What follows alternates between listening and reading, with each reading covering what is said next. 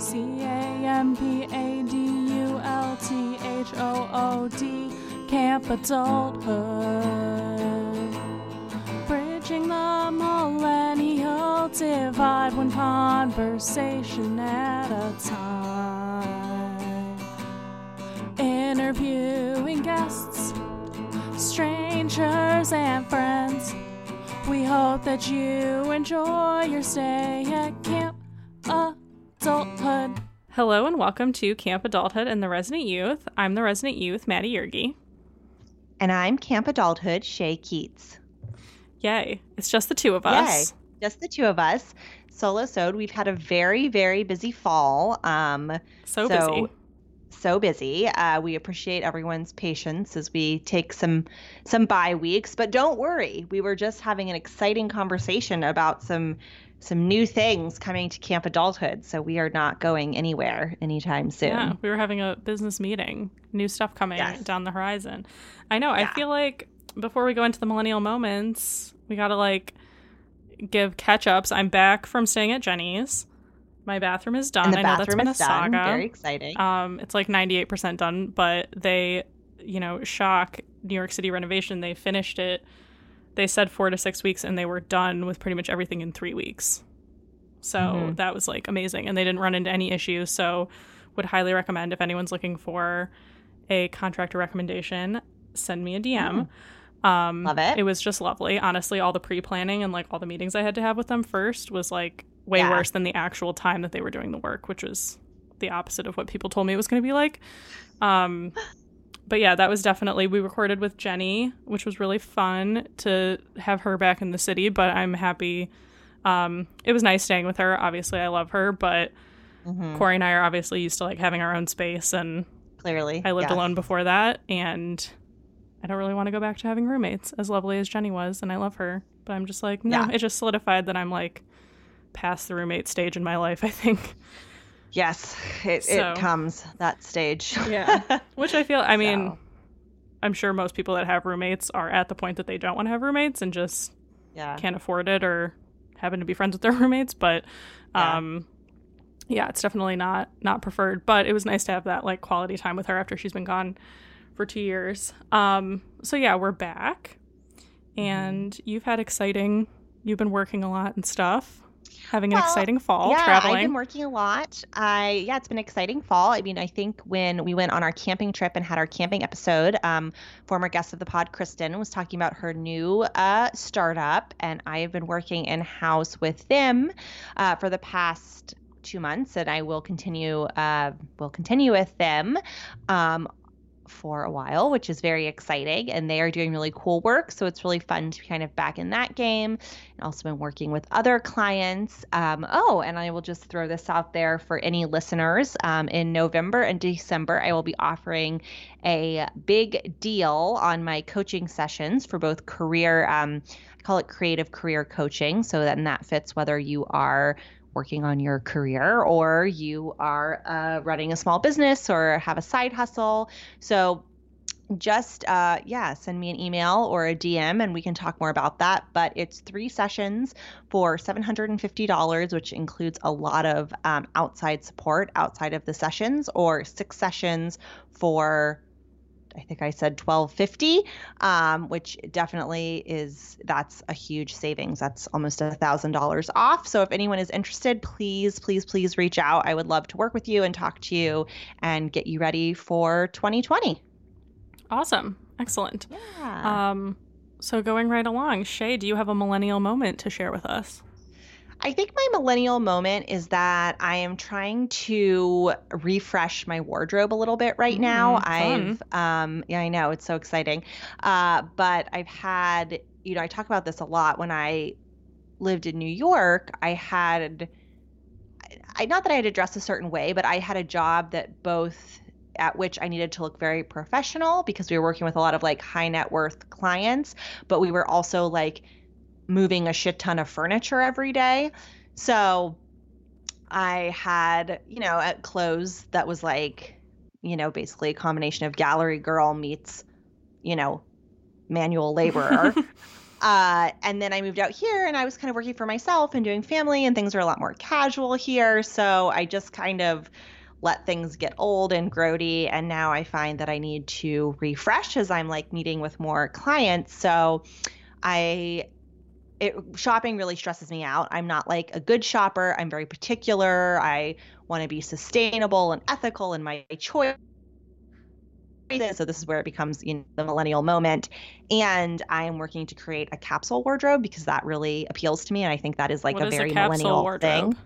Oh, so it's when you have like a limited number of outfits, but basically every piece goes together. So you Oh. would maybe have like six shirts, three pairs of pants, a skirt, and a dress, and three pairs of shoes, and a couple jackets, and that's all that you have. That's what, like um, literally everything else goes away. Yeah, I think that's that's good. I remember I feel like there's always like versions of this. Like I have never heard capsule, but I remember like Mm-hmm. 10 years ago or so like my mom got Tim Gunn's book and he talks about that where he's like Yes. you really Yeah. like everyone finds this where it's like you have your favorite items that you wear all the time Mhm. and you like find ways to mix and match. It's like just capitalize on that and get more high quality pieces that will last and then Yeah. just get like three shirts, three pants, two skirts Exactly. and that's it. So, So and I it's feel also like it's really smart. Thank you. And it's also come a lot from two other things that have been kind of influential with me. I mean, the first is over the first couple years is the whole like, you know, spark joy, Marie Kondo, get rid of all the shit. And then also, you know, so she says, you know, if you are not actively wearing something in your wardrobe, even if it's a beautiful piece, you get rid of it. Um, and you thank it for being beautiful and like send it on its way and you just don't keep clothing items of clothing that are just serviceable unless they fit you perfectly and you wear them regularly. And then the other thing that I've talked about before is that intuitive eating and their whole thing is like if a piece of clothing is too small on you or too big for you, if don't keep it in hopes that like oh, maybe I will fit into this someday. Yeah. You have to like have a wardrobe that works with your body as it exists at any moment. So, kind of those things have all been playing into my desire, but my wardrobe has gotten very like picked over and now I have to like buy some things and it's very stressful because I hate shopping.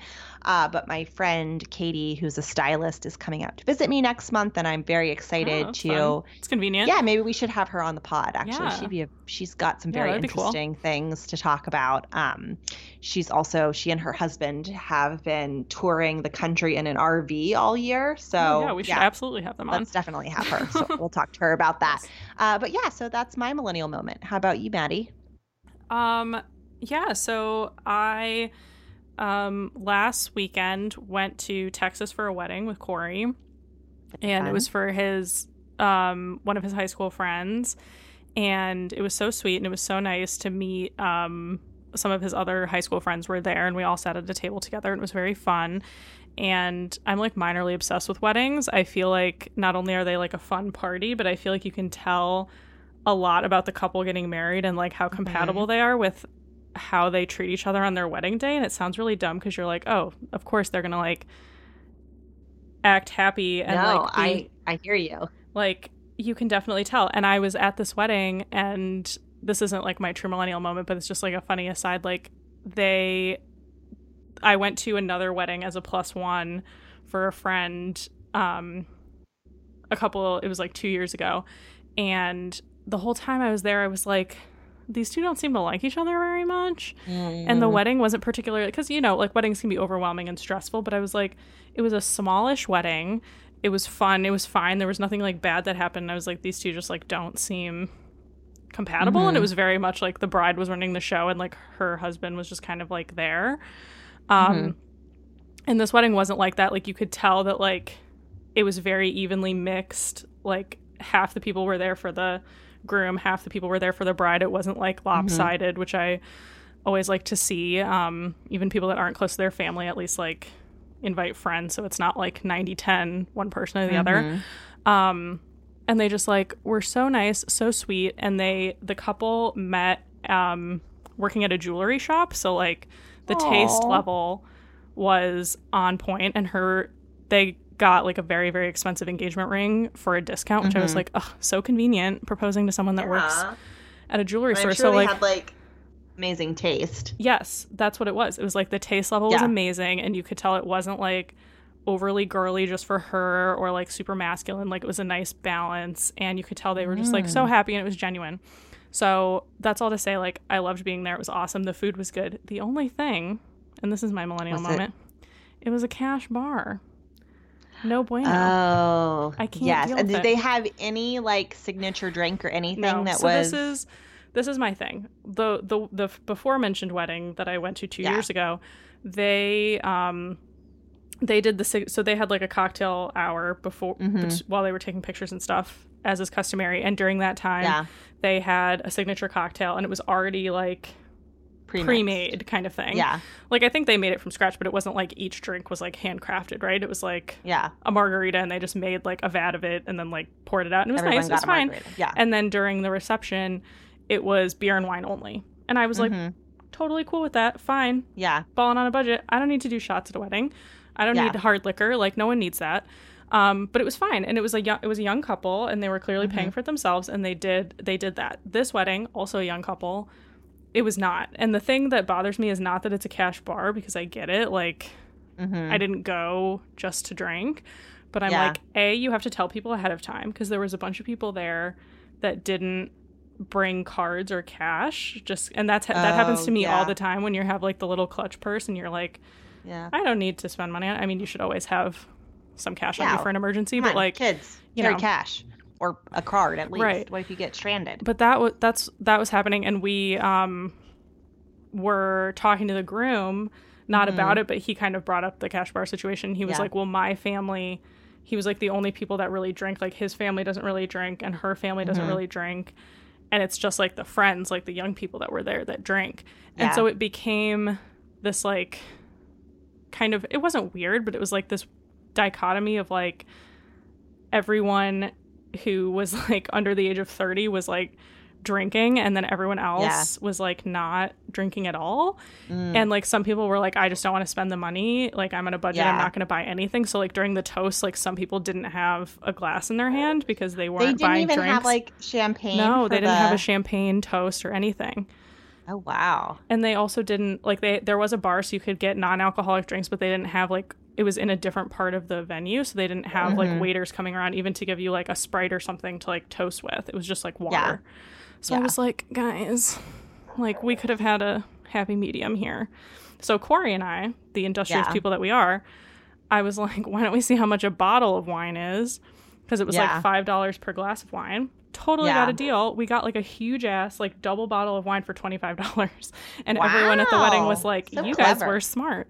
And we could share it with other people that were like oh i don't want to like some of corey's friends you know they're balling on a budget. Mhm. they you know had to drive it was like an hour away from their hometown. So Yeah. they were like oh like i would have got probably had one glass of wine because i'm driving Mhm. but like i don't want to spend the money. So like we were able to share with Yeah. them and stuff. But i'm like at least like even if you're balling on a budget and like a young couple like get a keg or something like i don't know Well, I think like this is thick. I have like many opinions of alcohol at weddings. Like first of all, I do think people It's like, get just tell people especially ahead young people get way too out of control oh yeah at weddings and it's not appropriate and I do think you avoid a lot of that by not having hard alcohol. Mhm. But like all you have to do is say like okay, we bought X number of cases of wine, right which once it you runs can get out at it's a out. discount. It's out. We get three kegs. Once it's out, it's out.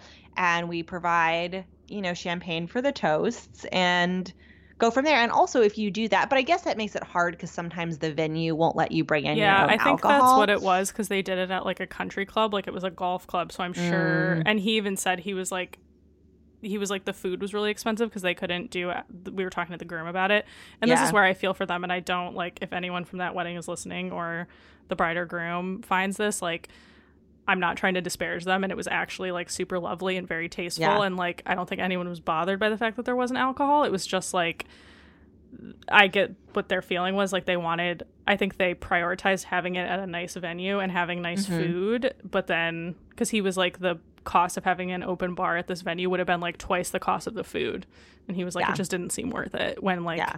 and they don't when you have an open bar the unfortunate thing is you have to pay per head even though like half the attendees Mhm. there weren't drinkers Yeah, no, it makes sense. so I totally get it, but I'm like, yeah, they're there could have maybe been like a champagne toast, or I'm like tell people ahead of time to be like, hey, Yeah, all you have to do is put cash bar on the invitation. It's right. Not, and yeah. that was the thing. I had a feeling when I got the invitation because they didn't put like a tire on there or like Mhm. anything like that. So I kind of knew that like maybe they weren't thinking as deeply Mhm. about it, maybe as I'm thinking. Yeah. Um, but yeah, it was just like an interesting. It's just an interesting thing. And then I was like googling it because I'm all about like the Emily post, like what's appropriate. And they said this. Mhm. They said the same thing that you said. They were like, definitely no expectation that it's like a full open bar, but like if you're doing a toast, make sure everyone has a glass in their hand so they don't feel Mhm. like awkward about the fact that they're Yeah. they can't afford to buy the drinks at the bar or whatever. Well, and and that's the thing is like if you don't want to have alcohol, which is totally fine, like there's no reason you can't do uh, like a sparkling cider, Yes, like non-alcoholic cider, or yeah, or a grapefruit juice, or grapefruit, or grape juice, or um, even just sparkling water with like a raspberry in it is Yeah. festive, you know. Yeah. So Like an ice cream. I would sundae. totally cro- toast with like Lacroix at my wedding. Why not? Yeah.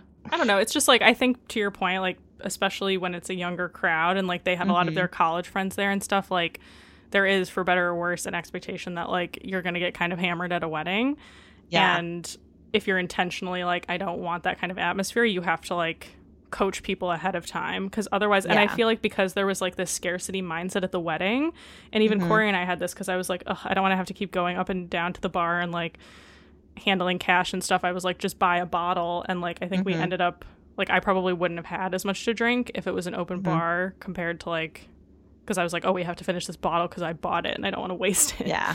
you know um and there were definitely people one guy fun fact um his friends referred to him as what was his name it was i can't remember his first name but it was like dirty ron or something and he got Oh, fucking smashed and i was like of course dirty ron would get smashed at the wedding Of course. and he was Yeah. like that guy that was like dancing by himself and he was just oh like my god. buying he bought like five beers at a time and we were like okay, this isn't like a lot Yeah. um, so I don't know. It was just, it was it was just very nice, and I I enjoyed. They had lovely fall colors, and the food was really good, and the cake was like Yeah. exquisite. So it was like the only thing oh, I Oh, was like, oh God, cash bar, Yeah. I can't. Well, I mean, maybe this should be for our special topic series. Maybe we should do one Oh, on yeah, millennial, millennial- oh, weddings. oh, yeah. Because I've been to a shit Oh. ton of weddings and I have a lot of opinions. Yes, I would love to. I think that would be great, and I think like you've been to a lot of weddings, and I feel like there's a lot of like people that we mutually know who have gotten married recently in like Mhm. very millennial like Instagram Yeah. ways Yeah. that we can talk about. So that would be good. Yeah. But anyways, I love it. Excellent. what's your hot topic, Shay? So, my hot topic, and please stop me if I've done this one before because I wanted to do it and then I got distracted. Oh, where did it go? Uh, so, I just, yeah, New York Times. Yes, I am already a yes, subscriber. I don't understand why you make me log in 8,000 times. I apologize. It logged me out. Shay's a good Oh my Samaritan. God, She now it wants me New to Times. do the stupid thing where you have to click on all the Look how stoplights or whatever. I just They wanted to read the New York. Times. Okay. Anyway, the article I want to talk about uh, is in the New York Times, and it's called "The Rise of the Spice Girls Generation." Oh, I don't And then think it you've done says- this one. Oh, excellent. It says the subtitle is Their fans are old enough to take over the world, just as the Spice Girls are back. Um, and it's just kind of talking about uh, how exciting, you know, it was. Uh, and, and how really revolutionary the Spice Girls were kind of in the early uh, 90s and what that looked like for people. And then it's talking about people who are my age um, are now basically have large disposable income. So the Spice Mm. Girls are going back out on tour. Mhm. Um, and how excited they are and how they're spending big bucks. I mean, much with like the Backstreet Boys, the New York Mhm. new Yeah, I was just gonna say. it's on the Block and all of that. Uh, but I love this, and this is what really made me think about how. Uh, uh, why it's so applicable to this podcast is the writer says members of the Spice Girls generation are the only people in history to have both grown up with the internet and to retain childhood memories that predate it. We talk about this all the time. Mhm. Born primarily in the mid to late 80s, they are human bridges between two eras whose anachronistic birth years, with their faraway century, will cause their heirs' eyes to widen at their obituaries. Their ancestral parallels are the earliest drifters of the Lost Generation, born in the mid to late 1880s, uh, people to whom Glenn Miller seemed unbearably young. Uh, and then it goes on to just talk about, you know, their popularity um, and et cetera, et cetera, and how they really were the start of the whole girl power era and I really love the Spice Girls for that because they were up there and they're dressed in those like skimpy little outfits, but they were really promoting this whole idea of like you don't need a man and it's about this kind of radical self-love. And I also think you see a lot of that in this era and I was just thinking about this because I was listening to my country women of the 1990s 2000 thousands uh, Spotify playlist.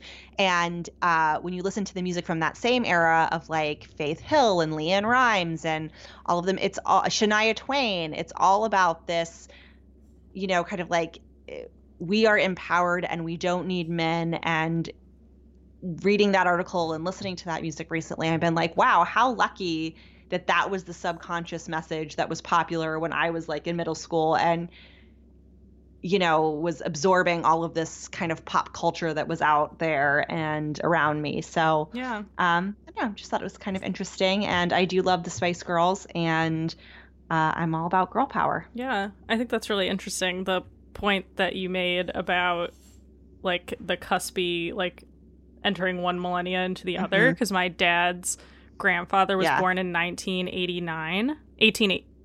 I was going to say, say that again. Not. 1898. excuse me. Yes. Um, and I'm always like, that's wild because like my my dad's father is still alive, my grandfather. So I'm like, his dad was born in the 1800s. That's like crazy, like someone that my dad like mm-hmm. knew. Um, so yeah. I'm sure like my grandkids and great grandkids are gonna have the same, um, you know, like wow factor knowing that I was born in 1994.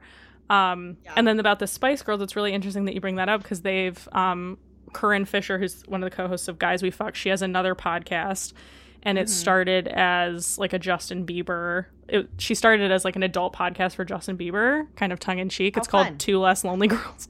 It's like her and another oh, comedian, yeah.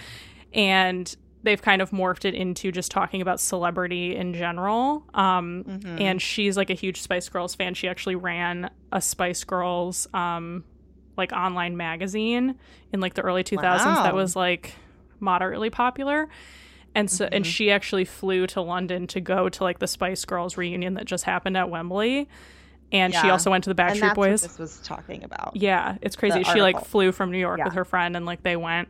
And so they've talked extensively about it on that podcast. And she says, like you were saying, the reason why she loves the Spice Girls above all other, you know, pop icons of the same era or even now is because like if you listen to their lyrics, it really is all about like the friendship. They have very few, if any, love songs or any yep. sort of like yeah. sexual innuendos. And she's like, compared to now, like, I love me some Ariana Grande, but like her whole celebrity is based around like who she's dating and yeah. like all of her songs actually if you like listen to the lyrics out of context like aren't that great of messages for like yeah, young girls exactly um so she talks a lot about that particular um aspect of like it's kind of wholesome and like part of that podcast there actually she hired like a songwriter and they're holding auditions for like a new like female pop group and mm. it's like part of their podcast so it's really funny to try to like revive the spice girls spice ethos because she's like there's something about because the spice girls they weren't friends before they were a manufactured mm-hmm. band and she's like there's something about that like artificiality and like mm-hmm. that's why it's so popular because you can see yourself in all of them they weren't mm-hmm. like an organic friend yeah. group so it's not about their yeah. ego they're like a blank slate up there that you can like project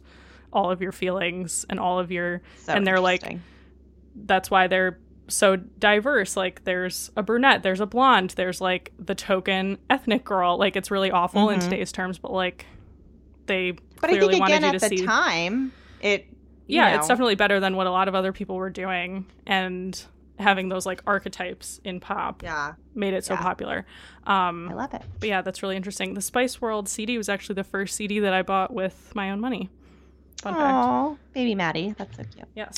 Um, all right. Well, moving on. Maddie, what is your topic of the day? Yes. Toasty campfire log, if you will. Yes, so I had one originally, but then I saw this article in BuzzFeed today, actually, and I was like, this is interesting. Um, it's an article by Leo Schwartz, and it was published today or yesterday, I think, and it's called I Thought Wilderness Was a Place to Find Myself Until I Spent Four Months Living in It. And yeah. I thought this was really interesting since obviously you and I have talked about like your experience walking the Camino, and obviously we went mm-hmm. camping. Um, and so his uh, byline for this article is a summer working on trails in the burned out Oregon backcountry taught me that while humans may find profound beauty in nature, it does not exist for us. The other reason yeah. why I thought this would be interesting, particularly for you, Shay, is that it takes place in Oregon. So this mm-hmm. guy, um, he talks a lot about kind of the millennial ethos of like, especially upper middle class, middle class kids, like taking mm-hmm. sort of like a gap year or like mm-hmm working for a couple years and then either going back to grad school or like doing some sort of passion project that so many of us have done and he's like yeah i just he like worked for a couple years and then he was like i went to grad school and i deferred for a year and i was just going to like volunteer so he worked for like $75 a week stipend at mm-hmm. the deschutes forest oh yeah it.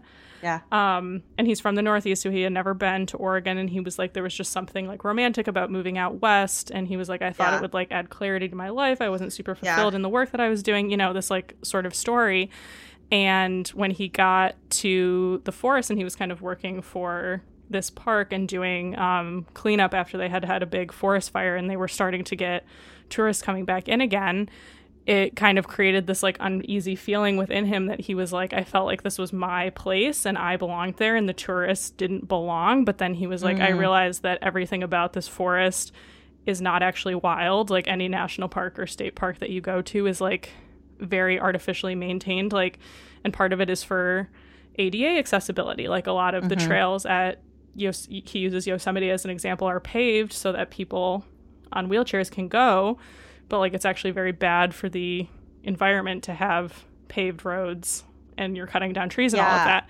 So how do you maintain I... Oh sorry, go on. How do you um, maintain it?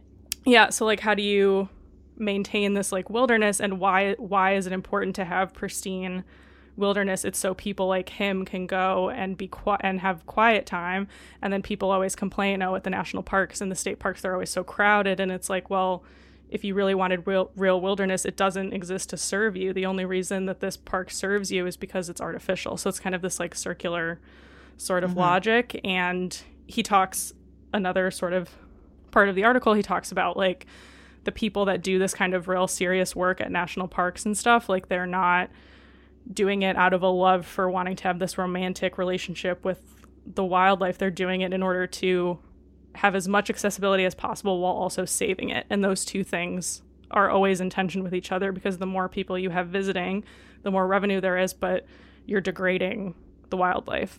Yeah. And so they're kind of there's it's like a no-win situation for yeah. them. So I just think it's a really interesting article, so we'll post to it. That's awesome. Um, I have many opinions about this. Um, I think first and foremost, it's it's particularly interesting in Oregon because this is also a big conversation that is going on now about Mount Hood. Uh, so Mount Hood is many parts of it are basically untouched wilderness, and they even have roads that go through they're completely pristine um, and people have worked very hard to keep them that way uh, unfortunately uh, Mount Hood could become an active volcano like Mount St. Helens type explode uh, at any moment. And if that happens, the devastation to this part of the Pacific Northwest, the hundreds of thousands of people who live at the base of the mountain, um, I mean, it could be a really catastrophic loss of life and industry. Um, but there again becomes this tension because if they put volcanic activity measurement stations on the mountain. They would need something like 30 to really feel like they were monitoring the mountain in a way that would keep people safe. They would have to put a road up to mm-hmm. every station, and that would devastate the wilderness. Um, so, right now, Mount Hood basically is not monitored. There's four stations, and it could blow at any moment. Um, and we would have no warning or very little warning. Uh, so I think that's a really interesting, again, kind of another look at that that tension and yeah. i am someone who has spent a lot of time in the wilderness and i think there are places you can go if you want to find pristine wilderness that are not necessarily in the national parks. And the national parks live for conservation and education. And that is actually what's really important because you can really influence, I think, future generations on what they need to do to save the wilderness that is not protected by exposing them to, even if it is a uh, truly a park like version of it um, in the national parks because that educational piece is so important. Um, and also, a lot of our national parks are huge. So, yes, of course, there's a bunch of people who get off and go and see Old Faithful or whatever, but that doesn't mean that most of Yosemite isn't also still wild. So, yeah. I think there's just a lot to think about there. Um, also, I'm kind of laughing at this whole idea of like, you know, going to the wilderness to like find yourself or whatever. Um, because first of all, my personal experience of long distance hiking is you literally don't think about shit the whole time you're doing it. Like it's it's a really weird experience. Yeah. I mean, it was for me. It's I funny thought that you say these... that because he yeah. brings that up in the article that like yeah. he he was I think he said if I'm remembering it correctly like 25 mm-hmm. percent of your time and they were I mean they were working for the the yeah. service of the park, but they were in order to do the work they had to like camp out in the wilderness in order to like clear all the brush uh-huh. from this wildfire. So he was like 25% yeah. of my time was like figuring out where I was going to go to the bathroom and then 75% of my time was like pitching my tent and eating and that's yeah. it. That's like he was like I didn't he s- said the same thing. That's why it's funny that you're saying that. Oh my god. And it's just awesome because it's like you know you think you're gonna have all these like great grand thoughts and then you literally just think about nothing and it's so funny because i in, in my own life thinking about this recently i'm like maybe i need to do this again because i would just really love to fucking not think about anything yeah. for like a couple hours that would be awesome so uh, maybe i need to go back and do that yeah um I think it's interesting current... the point. Oh, go ahead. Oh, sorry. No, I was gonna say I'm currently rereading um texts from Jane Eyre by Daniel Mallory Ortberg, and I was reading the one on Thoreau last night, and it's so so basically in this book she let or he Daniel Mallory Ortberg was a woman when he originally wrote the book, but now he's a man. Uh, so he is writing this book about Thoreau, who, like, if you know Thoreau, Thoreau went to the wilderness to live deliberately, but the in the like kind of satire of it he's like texting his friend being like oh could you bring me a sandwich i'm hungry and it's hysterical and i would yeah. recommend everybody read that book the other but thing that's kind of what it is yeah the thing about thoreau too not to get on too much of a tangent but like yeah. his mom came to walden and did his laundry for him so like he wasn't even yes. by himself the whole time and he had Don't access even to get modern me started stuff. on all of these idiots yeah so yeah that's an interesting point. No, I think it's interesting the first point that you were making about Mount Hood.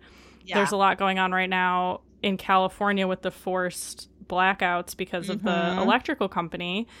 And a lot of it, it's like it's all a catch 22 with the wilderness stuff that, like, yeah, you need people to experience it. Otherwise, they won't conserve what's left. Mm-hmm. and you don't want to be discriminatory towards people. But in California, a lot of, you know, there's a variety of factors. This is not the only factor, but one of the factors of why wildfires are getting more prevalent in California is because of population density, obviously, and they have very strict environmental laws on clearing trees. So the environmental companies get access to the land and they install stuff there, but they can't actually clear the forest to make it safe. So you have foliage that's up against power plants and power lines and you get sparks. Mm-hmm. And that's part of the reason. And then more and more people are moving there. They're having population growth and so it's like their solution is just turning off power intermittently to stop the sparks. Yeah. But it's like, yeah, okay, in that situation, maybe we can, you know, clear a couple of the trees so that it's not burning down all of Southern California and causing like yeah. catastrophic damage. You know what I mean? So yeah. I think there is a happy balance, but I think this the particular thing that I liked about this article was it was kind of taking down this facade of like like there's nothing there's very not nothing, but there's very few places that are truly wilds mm-hmm. that are untouched by mm-hmm. anything. Like we live in such a connected world that like the runoff, even if you're in the middle of the wilderness by yourself, like you're still getting runoff pollution or light pollution or mm-hmm. you know with the internet people are always finding like this is the last untouched place this is where you really want to go or you know which places we choose to conserve like they talked about he talks about in the article Yosemite using that as an example there's the Yosemite Valley which is beautiful it's gorgeous there's another valley to the to the side of mm-hmm. it called the Hetch Hetchy Valley, not a great yeah. name. And it was dammed many years Yeah. ago to support San Francisco for water. And prior to that, it was just as beautiful, just as nice as Yosemite. And we chose basically to dam Hetch Hetchy and to not conserve it for San Francisco. And we chose to save Yosemite kind of arbitrarily. And that's a big Mhm. symbol. You know, the Yosemite Half Dome and everything is a big symbol for Mhm. America, but it's like where we choose to go and what wilderness we decide to try to find ourselves is kind of arbitrary. It's not Yeah. it's it's not there to like we're acting like it's there to serve us, but really it's just like a glorified Disneyland.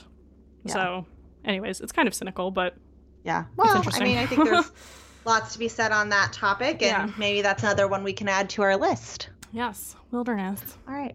Well, Okay. um, it's starting to get a bit squirrely over in here for me, so uh, perhaps we can do a few of our questions. questions and then move, and then have this be a little bit of a shorter episode, but not one filled with any less love. Yes.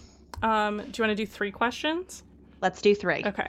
I think All right. I think I, I, actually don't have them one. up today. Okay, I have them up, you, so I can ask You them. are in charge. Um, how do you rein in self-critical voices? I don't because I'm an Enneagram nine. Uh, what does that mean for our non-enneagram? Uh, no. So it just, using I just, I feel like I. you just let them happen and you don't silence them. I just let them happen. Yeah, I mean, I think I well, no, I mean, I think I do have to work to silence those self-critical voices because I feel like I have extremely high self-esteem, but I also it's not that I think badly of myself, but I feel like I can be the h- harder on myself than anybody else is. Yeah. So, Yeah. I mean, you're always your Yeah. biggest critic. yeah. Um yeah, I don't know. I feel like I I'm a very like action oriented person, so like when I am like I can't do this, this is not working. Mhm. Like I always try to either like reorient myself towards something that I'm better at, which like for better or for worse, Mhm. or I try to like make a plan. I'm always like trying to plan ahead a lot Yeah. to a fault, so I think that helps if I'm like, well, I can't do it now. I Mhm. either like push it aside and I'm like, well, we're not doing that anymore and it's dumb, or Yeah. let's like reevaluate and I kind of like talk myself into like, oh, this was always the plan all along. I think that's what I'm Yeah. I like to do. that. Um, Yeah. The next one, this was really funny for what we were talking about before we started recording. Yeah. How long can you go without checking your emails or texts? Um, on a weekday, maybe an hour. On the weekend, I can go for a whole day. Yeah, But it's it's like a I have to make a conscientious choice yeah, to not look at it. yeah. I mean, I think during the weekday, like if I'm working, Mm-hmm. like email, it's like constant. Like I know there are some Oh people. yeah, my email's always up. Yeah, which I know I shouldn't. But whatever. I know. There's like Sometimes I pause it. Yeah, there's the schools of thought that like people that like batch their emails and they only check it once a day. I'm like, where are you working? Because I would love to work there. Um, Yeah. it's just like not a reality.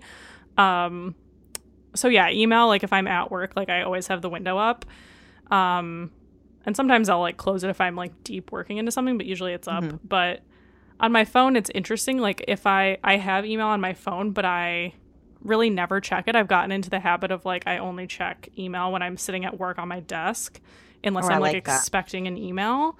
Just because like I found recently like it does make me anxious where it's like if I check it then I have to respond to it right away. Like I can't leave it just Mhm. like on red. And I'll just like dwell on what I want to say in response until I respond to it. So I have to do it right away.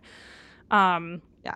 But like texts, I don't have I, I have my phone on silent like perpetually. I don't have it on ring or vibrate. I haven't like for years. So um it's really just when I look at it, but I will say there is like the impulse when I'm sitting at my desk. But I will say like on the weekends or like even when we were camping, like I definitely, Mhm. you know, there was like good cell service there. Like it was once a day, but I felt I think I consider this a strength of mine that I feel I think a lot of people struggle like being in the moment Mhm. and setting like a boundary with other people. It's actually funny, kind of a tangential aside today.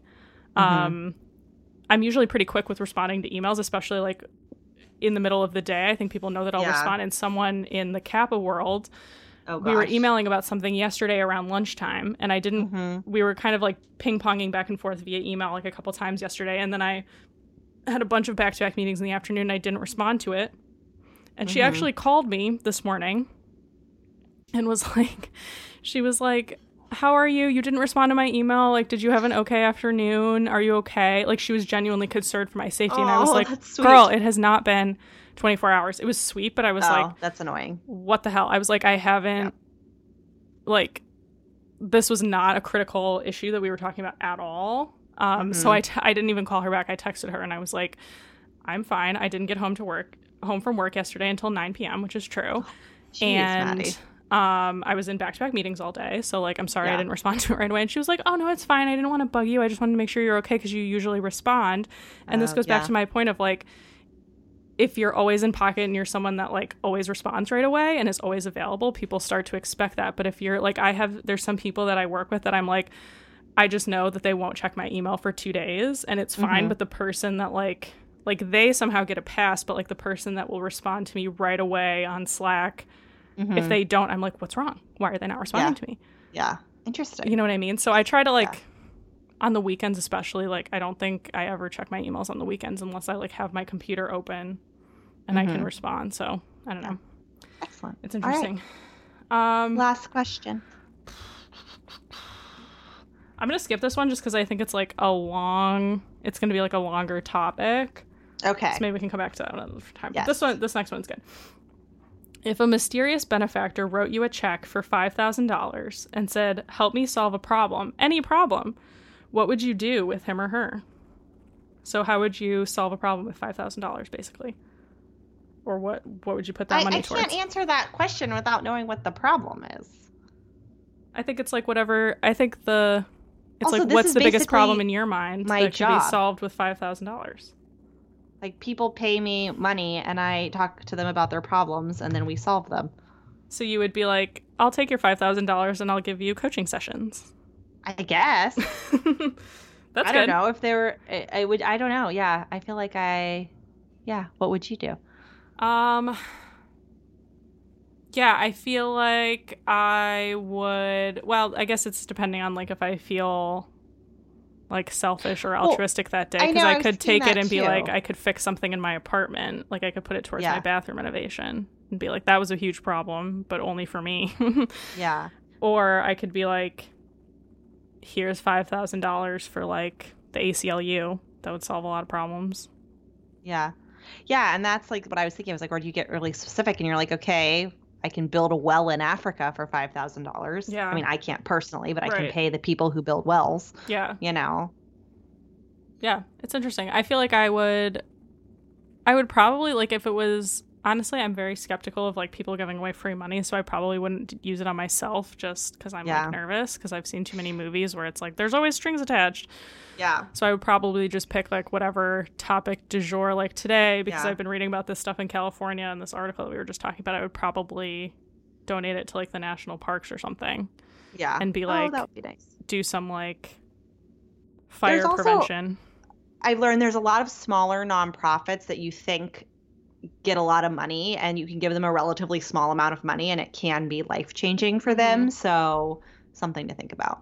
Yeah, totally. And there's so much like right now, um Kappa's doing like their founders day. I'm sure you've seen it. They've been sending out like 10,000 emails.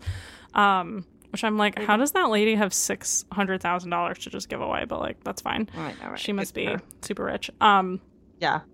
For those that don't know, Kappa, our sorority, is doing it's our Founders Day, and they're doing like a matching campaign with this like benefactor woman. So if you give ten dollars, she'll match ten dollars up to like six hundred thousand dollars. Um, and I'm like, I've talked to so many people, like, like even Laura, our friend with her hip problem, like she Mhm. got a Rose McGill grant. That's like their Mhm. grant for like women in need and stuff. Like they, it's nonprofit is so interesting. This could be another topic for an episode of like yeah.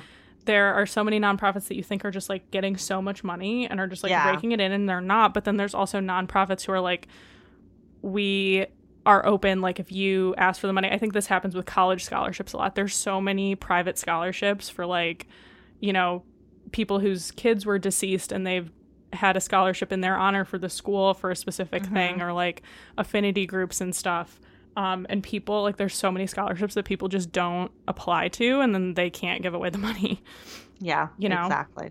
or like Yeah. really generous. Like I think the Kappa ones are really generous. I mean, they go to a good Yeah, cause. nice. Like I'm glad Laura got one for sure. But I'm, Mhm. you know, they pretty much like They if you meet the qualifications. people who are like totally devastated too. yeah, definitely. Like all the Yeah. wildfires in California and stuff. Um, Yeah. But yeah, I don't know. It's a it's an interesting question. Like I think, unfortunately, outside of like. Like I don't think there's any problems that are like 100% solved with five thousand dollars. Like you could give Yeah. it to like a homeless person, and that would be a lot to them. But I don't think it would solve all their problems. But like it would be I don't know, maybe like with the holidays coming up, if I had five grand, I'd give a thousand dollars. Like if someone said, Here's five grand, you have to do it for altruistic, maybe I'd find like five families in need and give them each a thousand dollars so they like, can have like a really nice Christmas. Yeah. Yeah. Or Hanukkah or whatever, Diwali. Yeah, So, definitely. yeah. Cool. All right, listeners, we love you. Um, get excited. We've got a lot of fun stuff coming down the interwebs for you. Yes, we're super excited. Definitely. And if you have um, suggestions, I guess we should probably say what we've been alluding to because we were talking about it before we were recording and then we've said it like three times, but we're thinking Oh. about um, doing more like topic focus. We'll say we haven't really fleshed out all the deep details, Yeah. but doing more deep dives into some of our Yeah. hot So, like, topics. The biggest bonfire of yes. Camp Ooh, Adulthood. Yeah. campfire the topics. branding, t- the, we could really brand this really nicely. I didn't even think about that. Mhm. Um, but yeah, Yeah. if you have any um, particular topics that maybe we glossed over in a millennial moment or hot topic that you really, really resonated with you that you would like a little bit more deep dive into, email us hello at campadulthood.com or send us a DM at camp underscore adulthood on Twitter and Instagram. Or if you um, have any interesting guest suggestions, we're always, our inbox is always Yeah. open. We'd love to hear from you and we'd love to talk to you. So, okay. All right. Thank you, campers. We love you. Bye. Bye. Thanks for listening. Camp Adulthood is hosted by Maddie Yergi, Resident Youth, and Shay Keats, Camp Adulthood. We are produced by Jenny Mayfield, and this episode was recorded in Maddie's living room. You can find us on social media at camp underscore adulthood. You can email us hello at campadulthood.com, and you can visit us at campadulthood.com. Thanks, campers. We hope that you enjoy your stay at Camp Adulthood.